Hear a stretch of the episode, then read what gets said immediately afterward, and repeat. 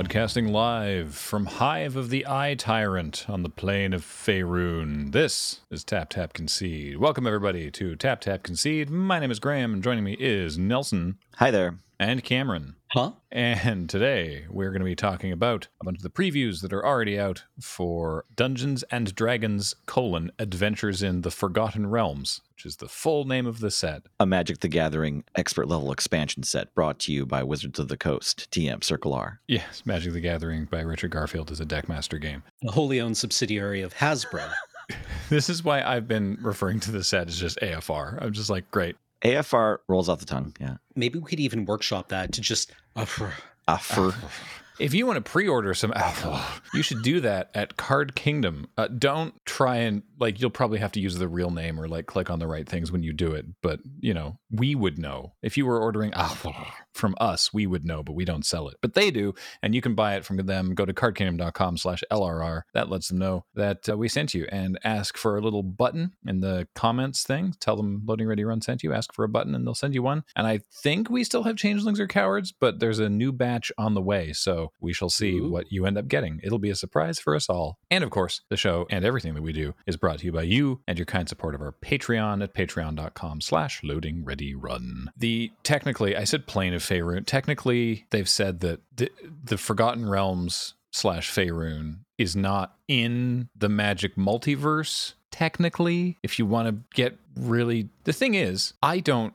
care. But there's a whole class of people that really, really need to have every little connective question answered in the media that they consume. And so, for your interest, um, apparently, you can't actually planeswalk from like Kaladesh to Waterdeep. But if you did, I wouldn't mind. yeah, it's a rule zero planeswalker ability. Yeah. So there have been, gosh, many cards previewed over the last, it feels like no time at all. Like we're up to 200 and something, 215 or something cards at time of recording. This week was an avalanche of play- of previews. Yeah. Yeah, yeah, yeah. Sorry, somebody was asking, a couple people actually, for the return of recording date. We were recording this on Friday, July 2nd. We typically hmm. record these on Fridays, the Friday before you hear it, generally speaking. So it's Friday, July 2nd. And at this point, about 200 some odd of the cards have been spoiled. But if you want to see all of the cards after all of them have been spoiled, but before you get to play them, we have the oh, PPR coming up on Wednesday. This coming Wednesday, July 7th, is the pre pre release for Adventures in the Forgotten Realms. It's going to be fun. It- we know the timing is weird. It's a little discombobulated because of the delays of the paper product, which Wizards posted about today. They said that it, it's it's not a limited run set, but draft boosters might be a little hard to come by in Canada and the US on release day, but eventually they'll be working on it. Anyway, that all has sort of also affected the PPR, obviously, which is why it's on this Wednesday rather than the prior Friday, which is when we would usually have it. And it's impacted sort of like some of the stuff that we wanted to do at the PPR. But I will tell you what we are doing at the PPR is we're going to do a bunch of sealed. We're going to do four rounds of sealed, sort of like the Strixhaven pre pre release. And that'll be a bunch of fun. And then rather than a commander game, because the commander decks aren't even being spoiled until after the PPR, and we're doing one of them, and that'll be fun. That'll be on the 10th that we're spoiling that. To be clear, we are not spoiling this commander deck in the PPR No, exactly. at all. Not at all. The whole day. Yeah, they've given us a specific date for it, and it's the 10th. So instead, we're going to be doing a a D&D slash magic tabletop one shot. And for more information on exactly what that is, I encourage you to watch it. I, I will tell you right now that the players are myself, Kathleen, Cameron, and Adam, and the DM is Dale. And that's all we're going to tell you about it for now. oh, it was. Yeah. yeah, it was very, very silly. So, yeah, tune in for that on uh, July 7th. Should be a fun time. But now we want to talk about some of the spoilers. And actually, since it was just spoiled just now by us, I'd like to talk about the commander, the sort of like the the the default commander. I don't know what you'd call it, the canon commander, whatever. The the the picture on the box from the commander deck that we are going to be previewing on July 10th. So the deck is Draconic Rage, and the commander is Vrondiss, Rage of Ancients, who is a 5 4 legendary dragon barbarian for three red green. This kind of cool because there's dragonkin in D&D and so now in magic we get to have like sort of just normal like bipedal humanoids that are also dragon subtype. So that's neat. I mean, this guy's still a 5-4 So it's not like this one's particularly smaller. But anyway, so the deck's called Draconic Rage. Vrondiss is comma Rage of Ancients. And what does Vrondiss do? Well, Vrondiss has Enrage.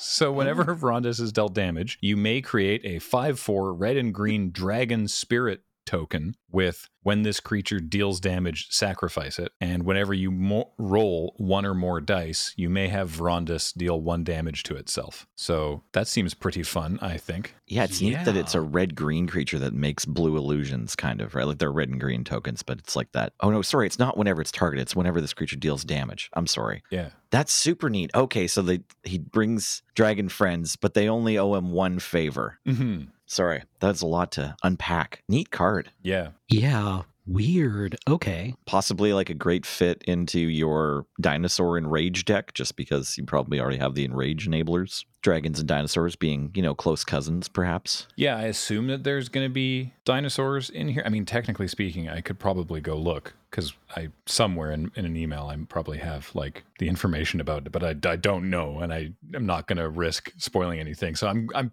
basing purely supposition off of Rondis here. I as- I expect there's some reprints of enraged dinosaurs in here, and hopefully some new ones. I mean, I don't know that the whole set is going to be like enrage themed specifically, but that would be kind of cool. Yeah. Yeah, it was kind of like I don't want to say an underexplored mechanic, but one that must have a lot more design space or possibility space left to it. Yeah, I would agree with that. I think we didn't see like maybe the full potential of enrage certainly at the top tiers of play. Like I think there's there's plenty of like, you know, really powerful enrage effects that were watered down enough so they were still good and limited, but not necessarily like top tier constructed enrage cards. There weren't a ton of them. Mm-hmm. Mhm. So yeah, Vrondiss seems pretty cool, and I look forward to seeing how Vrondiss interacts with the rest of that deck. How should we we we sort of wrote down like a list of a couple cards we wanted to talk about. Maybe let's sort of go around based on the order of who is in this recording software. Nelson, why don't you talk about something next? Yeah, so since the last time we've met, all these class enchantments have been have been previewed. So I just want to talk about them a little bit. They sort of look like sagas, but and I haven't read the FAQ yet. If I understand them, they're more just like level up enchantments that sit around and keep giving you, you know,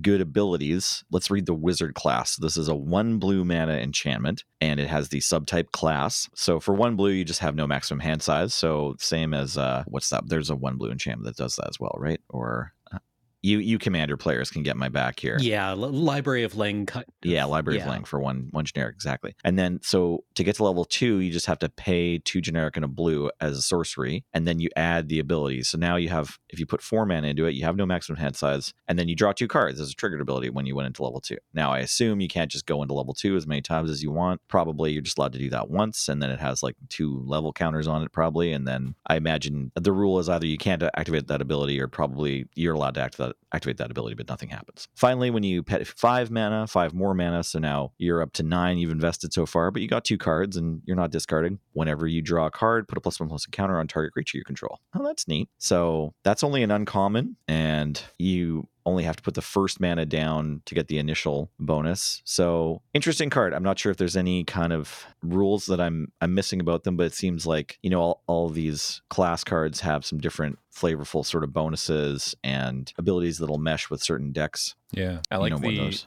I like that there's a sort of combination of ones that are like when you gain this level, or ones that have just sort of static ongoing ones. Like that one was uncommon. I'm gonna, if I may, read a Yeah, rare, uh, please. the Ranger class. So it's one in a green. When it enters the battlefield, you get a two-two wolf. So that's it. It's like a it's you, it's a bear essentially. But then you can put another one in a green into it to level two, which says whenever you attack, put a plus one plus one counter on target attacking creature. Seems pretty so, good. Yeah. If you get this on turn two, you get to attack with your wolf as a 3 3 next turn. So that's kind of cool. And then you put another three in a green in to get to level three, and you can look at the top of your library at any time and can cast creature spells from the top of your library. Yeah, that seems super powerful. Yeah, that's traditionally that's been a particularly powerful spell. Like a lot of the there's so many different classes, so we're not going to like read every single one of them, but so far at least, sorcerer, rogue, fighter, ranger, bard, cleric, warlock, barbarian, I think. Yeah, I think barbarian was spoiled. Oh, druid. Druid was monk spoiled too. Is there a monk class yet? Because I know Uh, monk is a D and D class. Not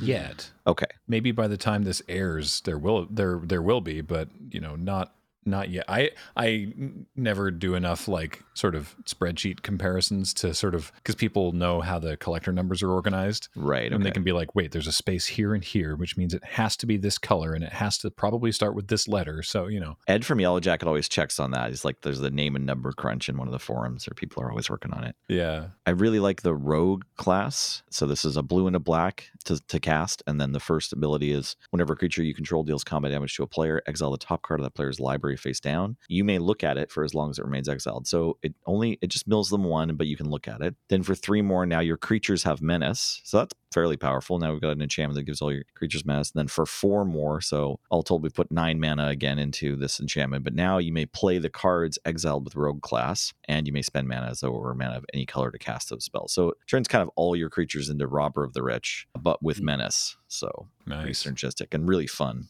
obviously. And and the ones we've seen so far are either uncommon or rare, which I feel makes sense. I like visually uh, compared to sagas, they have the art and the text on the opposite sides of the frame, right. which I think is neat. And yeah, I mean these just sort of immediately make sense. It's like, oh, it's an enchantment that you level up and then you can okay, sure, and you can play more than one because you can multi-class. So yeah, all right, cool, you know.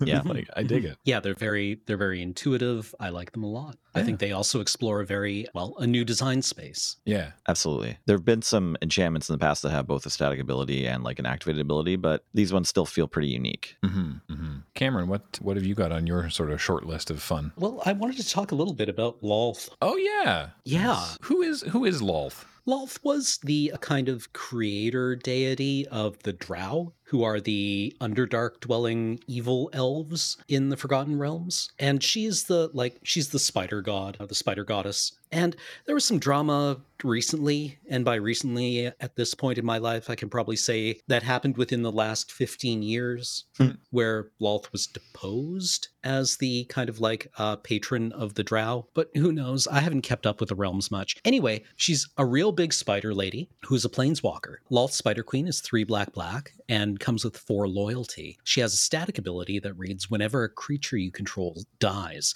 put a loyalty counter on Lolth Spider Queen. So my ears perked up immediately. Her she only has Sarkhan the Mad. Right. Only minuses, Sarkhan the Mad, Only yeah. minuses, but she well, she also has a zero ability, which reads you draw a card and lose one life. Okay, cool. So she's a Phyrexian arena, but you have some control over it, which is, you know, what you want to see on your Phyrexian arenas. Her minus three reads create two two one black spider creature tokens with menace and reach. So these have a lot more utility than your standard tokens, right? You get two of them. You can just like run her out. You get two blockers that can pretty much tangle with anything you're going to see on a battlefield that isn't like like Looter il-Kor, right? Mhm. Like things are going to be pretty Lolth will be pretty safe behind these two spiders unless your opponents have something like oh I don't know tra- Trampla. Tra- trample's rough. Qu- questing book always a problem, but if you don't want to yeah. run Lolth out against like big green monsters, like I don't know, the old Cameron's brain is percolating at this point, right? Yeah. And her minus eight is you get an emblem with whenever an opponent is dealt combat damage by one or more creatures you control, if that player lost less than eight life this turn, they lose life equal to the difference. She can kind of bring the hammer, right? Yeah. Wow. if if you just like like boop somebody for one with this emblem your opponent's gonna have a bad time right and she runs out these two like very squishable spiders presumably you you double block anything coming at you trade for a Serra Angel right in or equivalent excuse me hmm and i don't know draw a bunch of cards or sorry put loyalty counters on it right Uh, excuse me yeah and and her spiders have menace they have menace they can rumble in I really like that they have menace. Yeah. yeah, I think like- it's a really good card. Your opponents need four creatures to block her spiders, and I kind of want to sleeve this up for aristocrats. You mean aristocrats? Yeah, my aristocrats deck currently only ones runs one five drop, which is zealous conscripts. But I think I think I'd be willing to find space for for another for a second. It's pretty neat that you can like she has this self uh, self doubling season potential of just like you can cast her and then if you have to have happen to have four jumps that like it's better if your opponent blocks, then you can just rumble in immediately before you activate the ability, and then you can minus eight for next turn. I, I really like the look of this card. She comes down, she can help you stabilize by making two creatures that have reach, and then she can pull you back ahead with her zero for as long as that takes, and then she can, you know, slowly win the game for you between minus threeing and attacking, and maybe eventually ultimating. Most games you're probably just going to use the top two abilities, but that's okay. They're good abilities. Yeah, I I don't know. I'm enthusiastic to, tr- to try her out. Mm-hmm. The next card I wanted to talk about is for a couple reasons. One, because it is also sort of very kind of flavorful for what I remember from when I was initially learning about D and D, and two, because it has this thing about this set that I think is really cool. So this is the Mind Flayer, and it's a three-three for three blue-blue creature type horror, and its ability is when Mind Flayer enters the battlefield, gain control of target creature for as long as you control Mind Flayer. So it's uh, mind control on a stick, which sounds great. That's going to be good stuff, and it works very well with the sort of the flavor of the the mind flayers from D and D, which I like a lot. But this has this thing that are sort of like uh, flavor abilities. I can't remember exactly the terminology that Wizards used for it when they were explaining this. But did we talk about this on the podcast already? I can't remember. We might have. I, I've just been calling them ability words, but they might have a new name now that they're like so ubiquitous. I have. I'm never able to watch those Thursday afternoon ones. Yeah, with Blake. Yeah. it's all through the set that there's because the italicized text doesn't actually mean anything mechanically, right? That's a thing with like flavor text and reminder text and those like ability reminder words don't actually sort of there's no mechanical association with them. So even like what we were just talking about Vrondiss, right? So like enrage, it says enrage to remind you, oh, this has enrage and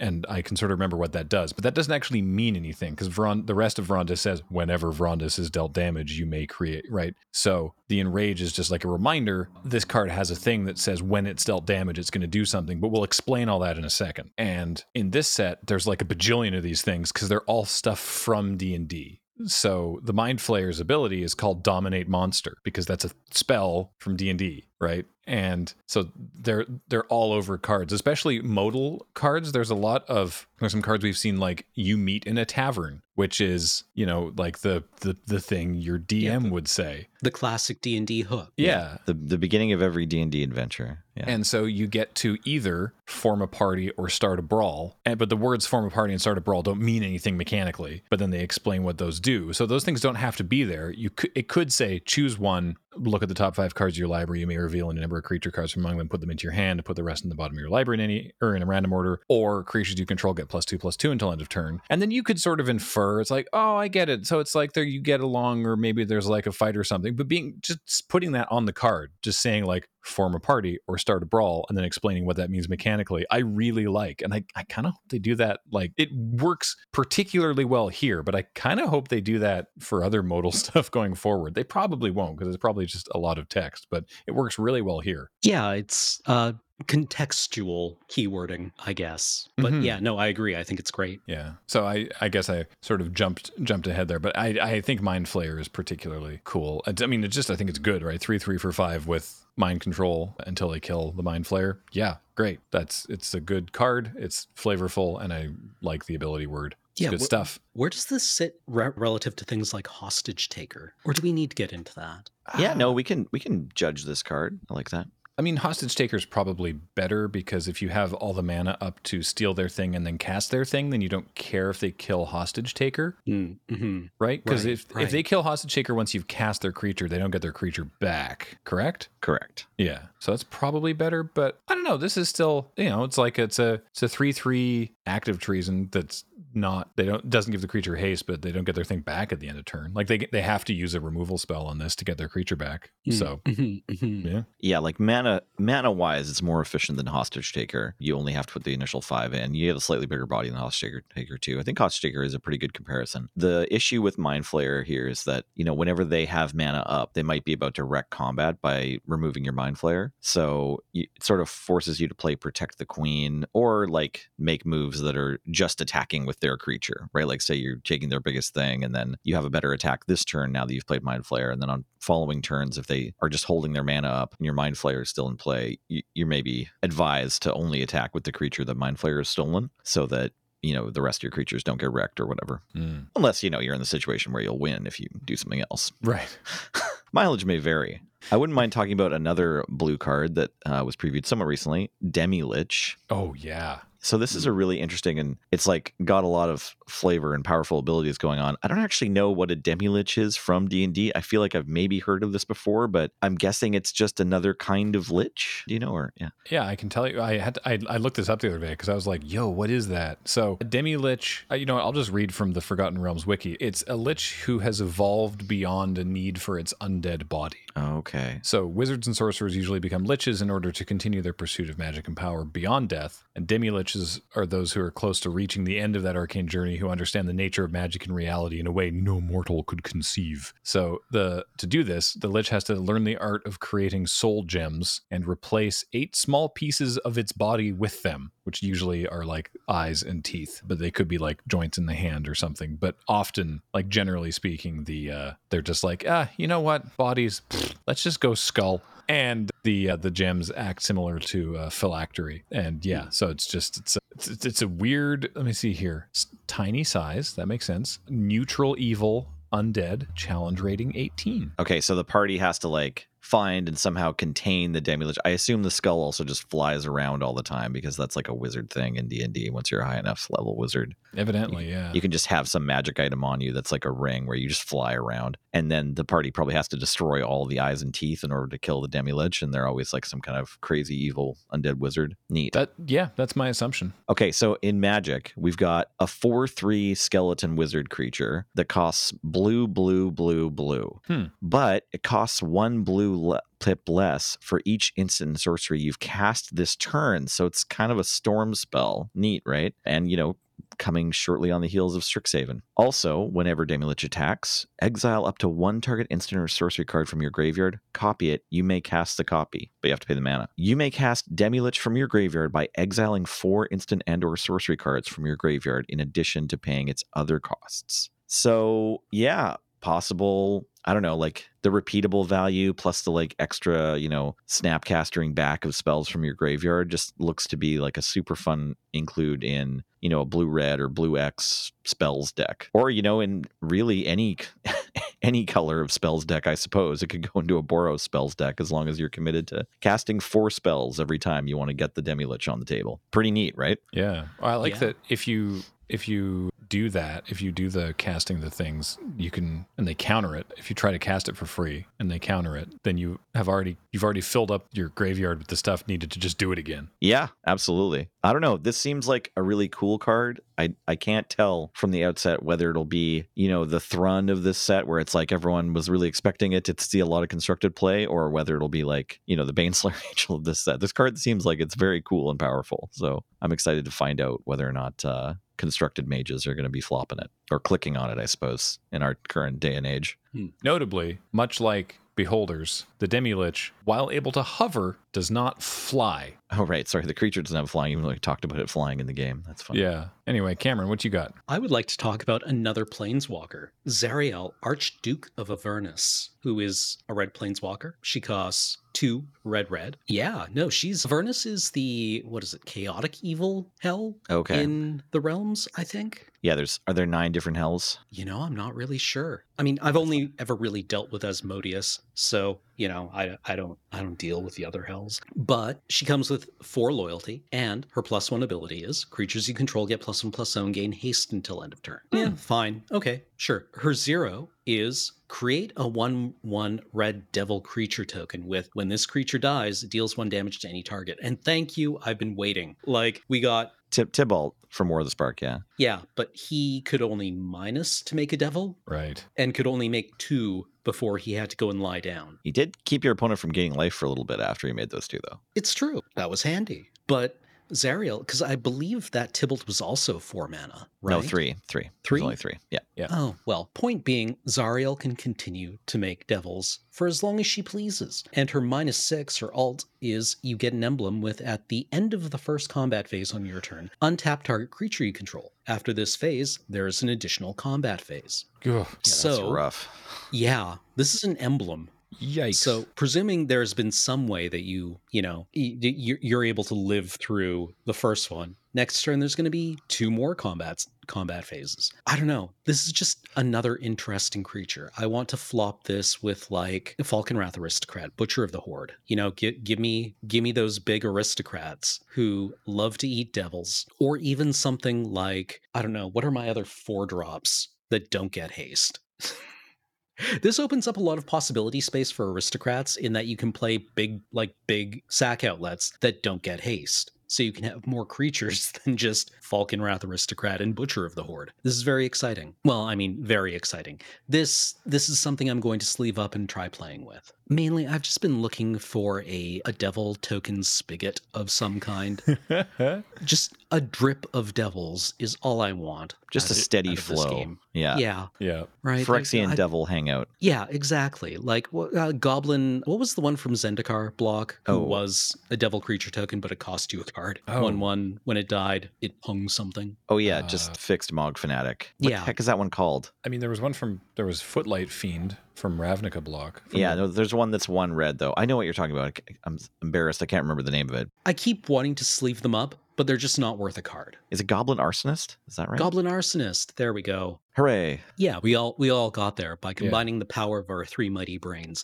Everyone in the comments who was typing Goblin Arsonist, thank you. You can stop. Thank you though. They're good, but they're not worth a card. Yeah. And if I can get them on a token that something else makes, that is far better, right? Because they're useful. They're definitely useful in the strategy. If I could make one type of token, it would be these homies, but I don't want to pay an entire card for them. yeah. Well, I look forward to losing to your, you know, master of the chaotic evil planeswalker. Thank you. Oh, I want to talk about another card that sort of has an, another kind of set wide, not like mechanic, but kind of mechanic. I want to talk about Spiked Pit Trap. Let's do it. So it's a single mana artifact with flash, which I mean, I don't know if I don't know if that actually makes it necessarily better, but I like the flavor that the spiked pit trap is a surprise. And then you pay 5 mana and tap and sack it and choose target creature and then roll a d20. So there's a bunch of cards in the set that have you roll a d20. Yeah, I don't think we've talked about that yet. yeah, and then much like in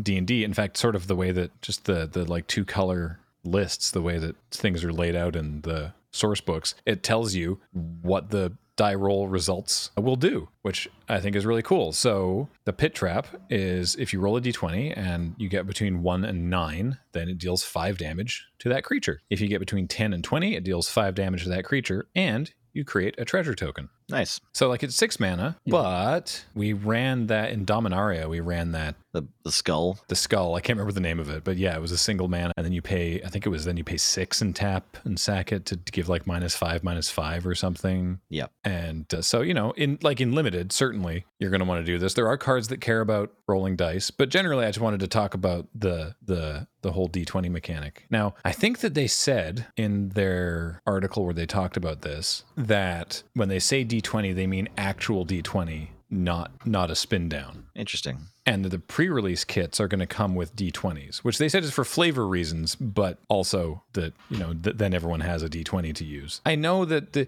because because we're not going to talk about this at the ppr i know that there's been like debates about this for a while about Yeah. Mm-hmm. a spin down being You know, at the beginning of the match, right? Yeah. People talk about it. but a spin down being less random than a d20 and i i do, I do not believe that Me neither. Like I I've rolled spin downs and uh, the the statistical breakdown on it and they're random. They're, Yeah. they're, they're they're they're as random as a die twenty. Everyone says like, oh well, I mean, you can manipulate it by you know just like dropping it into the thi- and no, So then you're not rolling the die. Like, Yeah. I, Yeah. I think everyone underestimates how much a die actually moves and spins when you roll it because they go. We've filmed them in slow motion and they go. Yeah, I just want to say, like, tell me you can cheat roll a spin down in a way that you can't cheat roll every other d20, right? Like, you, you want to roll a 20, right? So just hold the 20 on a randomized d20 in your hand and then do your same cheat roll that you do with the spin down, right? like if you're gonna cheat roll a die twenty and you actually can manipulate it, then you're probably already drawing extra cards, and I have no idea.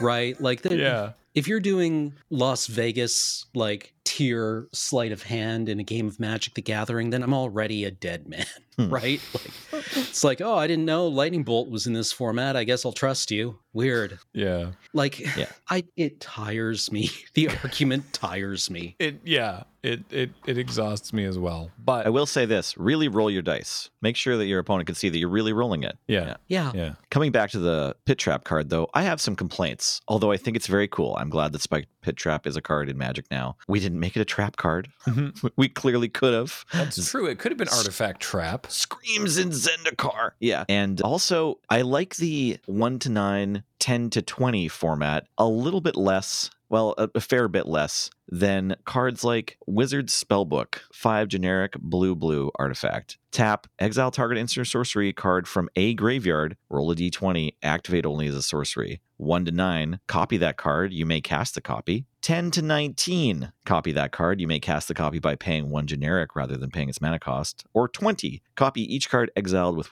with Wizard's Spellbook. You may cast any number of the copies without paying their mana costs. So, like, ideally, if we're getting the d20 out, it really feels like there's a more meaningful kind of roll happening than a coin flip. Yeah. I like Yeah. that a lot. And, you know, we're going to have our d20 out and it's fine. Honestly, like rolling a die is how most magic players handle rolling a coin or flipping a coin anyway. So it's not a big deal, but it is kind of exciting to be like, okay, well, something happens if I roll a 20. I do, And- yeah, yeah. I do like that. I like, there's, as an example, at Uncommon, Power of Persuasion, two and a blue for a sorcery. Choose target creature and opponent controls and roll a d20. One to nine, bounce it to their hand.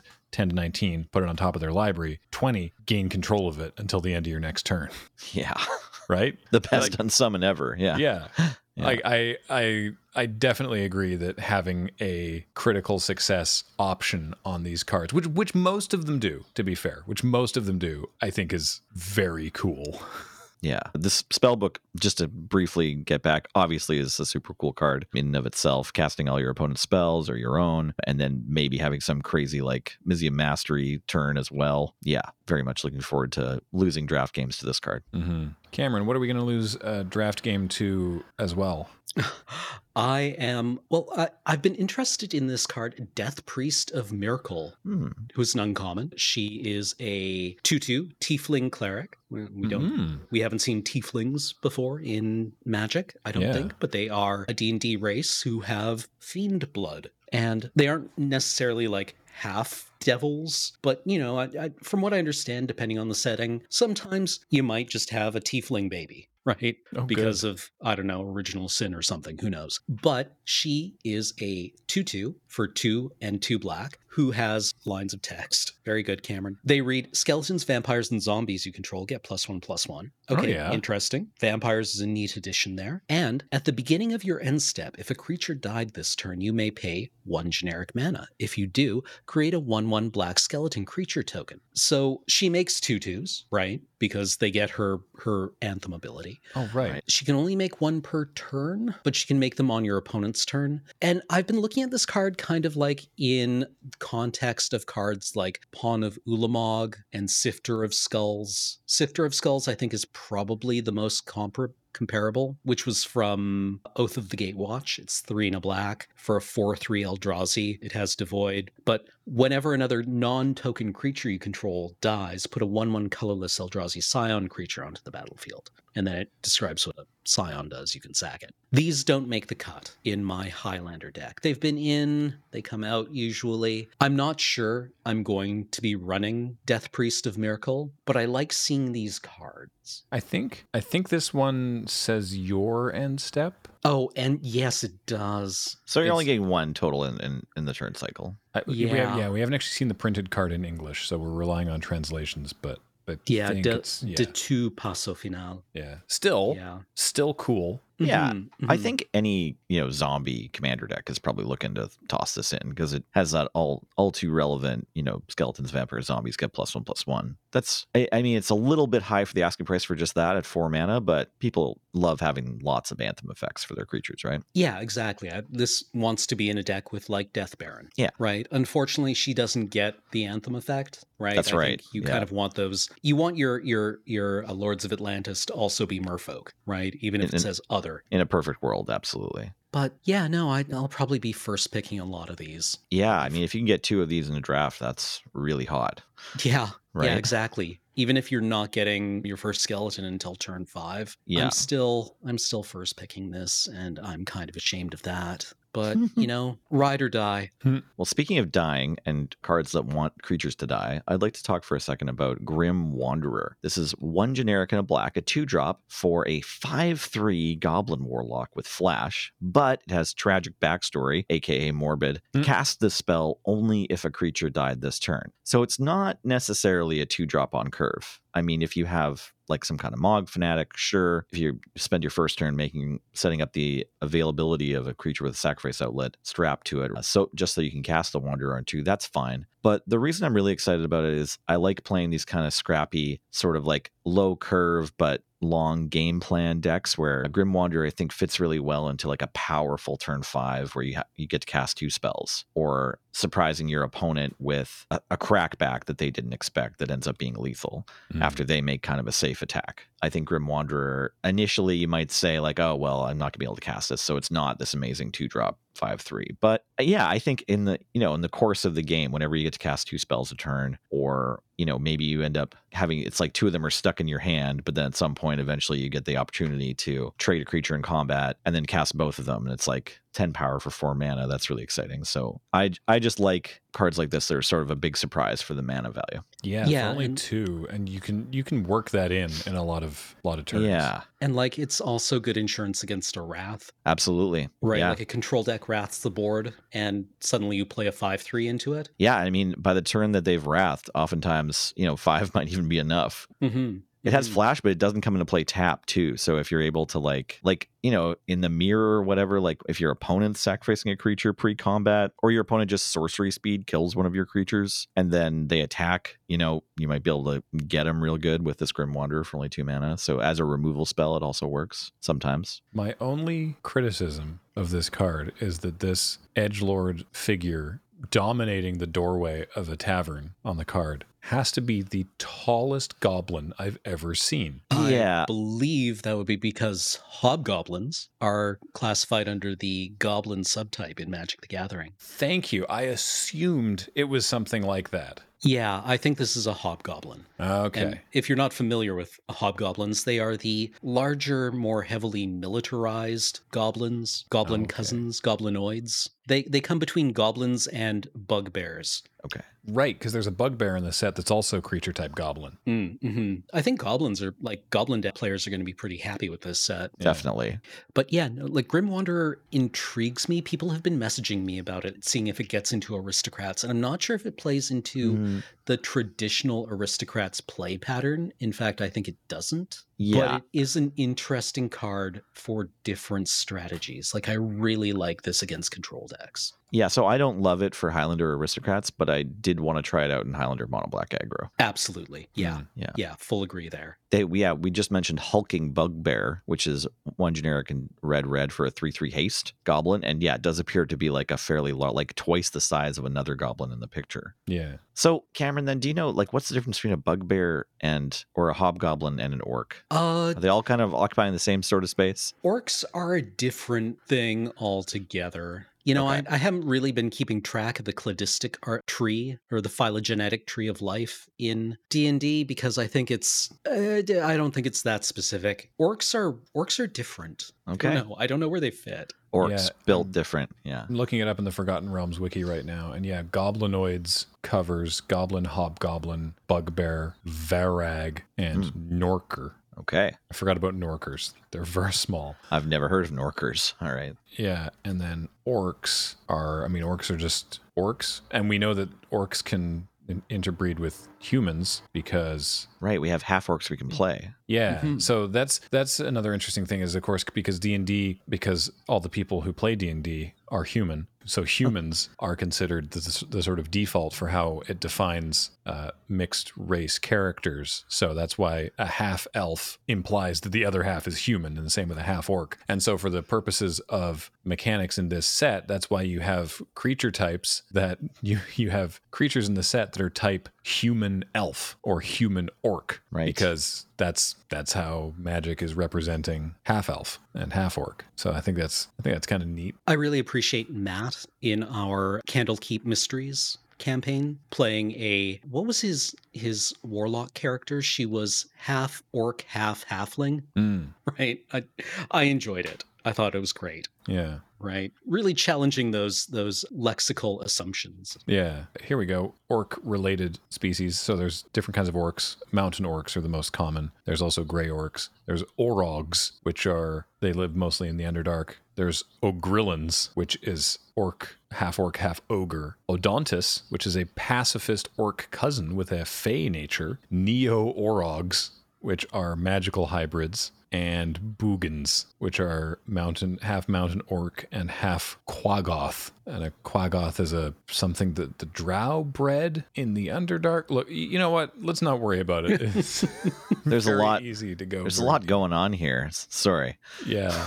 Can I quickly return to like goblins players getting excited about this set because there's this cool card. It's an uncommon in red, two generic and one red mana for you see a pair of goblins. Yeah. It's an hmm. instant. Choose one, charge them. Creatures you control get plus two plus zero until end of turn, aka Trumpet Blast, or befriend them. Create two one one red goblin creature tokens, you know, aka Dragon Fodder. So this is a pretty cool technology, I think. The Yeah. extra mana for Dragon Fodder, which is like what you're generally thinking of uh, this card when you're putting it into a deck, is like not great. But the flexibility of having an Anthem for two extra power, that's fantastic in my view and like definitely worth the extra mana. yeah So- absolutely i don't think this is a replacement for dragon fodder in those decks this is a replacement for trumpet blast But Yeah. it's instant speed dragon fodder if you need it. Yeah. Yeah. I mean, it is kind of exciting that you can like wreck a 2 1 and still have a body or something. Probably a really good card for limited. And I, yeah, I don't know. I wouldn't be surprised if it gets into certainly Canadian Highlander Goblins and maybe some, maybe some other places. I'm not sure if it'll make the cut in Historic Goblins, but maybe. Also,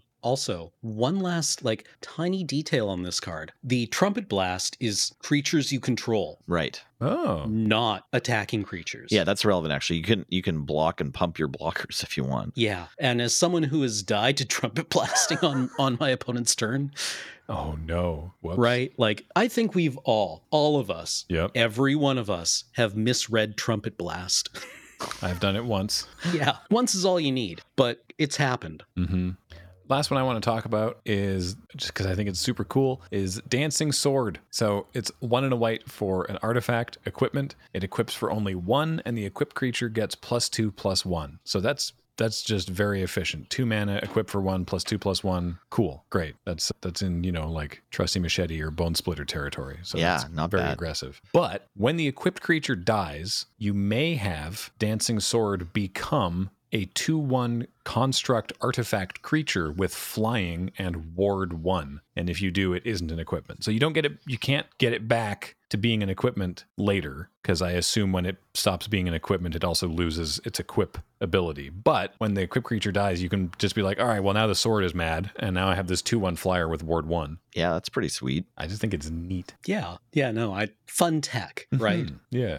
This is like possibly, I mean, it's in white, so it's not accessible to everyone, but it's like possibly the most efficient equipment we've seen since Bonesplitter because having to pay only one to equip instead of two to equip on a one casting cost is noticeably better. Yes. And then this extra ability where you you can choose to turn it into like it's it's you may, which is a big deal, but you can choose to turn it into a flyer. That's great. That's a big Yeah. upside. Um, Put another sword on that. yeah, sword. exactly. Get another sword on that Sword stack. and then you can flicker it. Yeah, it's you. It doesn't exile itself. Uh, you may have it become that thing, so it's still the card on the table if you need to like bounce it back to your hand and recast its equipment or something. Yeah. Yeah, I like Dancing Sword a lot. Super fun. Oh, something just popped up on our Twitter because, of course, as I said, this is on Friday, and we just tweeted about Vrondiss a little while ago, and someone um, put in a suggestion for a very silly tech with Vrondiss. So a reminder, because it was the first card we talked about. Enrage, make a five-four dragon token, and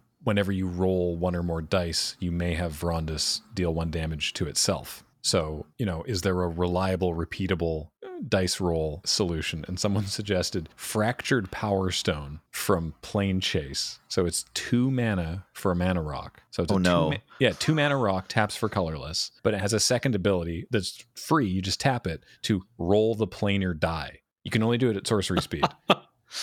in in commander, I think you can still do that. It's just the planar die wouldn't do anything. I don't know if you're allowed to roll the planar die or not. In the, I think the ability might do nothing. I'm sorry. Cries and judge. I'd have to check it. I'm not sure if this works. Yeah or no? Mana Vault just hurts you, right? Oh, I What's thought. the- wait, what's the one where you flip a coin Oh, and it's heads or then? tails, yeah. Oh, Oh, right. Sorry. Mana crypt. mana crypt. Yes, Absolutely. know Mana cards. crypt. Every upkeep, you're either losing three life or not. And no matter what, you're getting dragons on the table. Definitely put your mana crypts in your Vardis? Valdis? Yeah, Vronas. Vronus. Vronus? Vrondiss combos with mana crypt. I'm not looking at it, obviously. Vrondiss. I- Vrondiss. Get your mana crypts for your Vrondiss decks. Absolutely. I feel that this is like on the same tier as the squirrel zombie that combos with Skullclamp.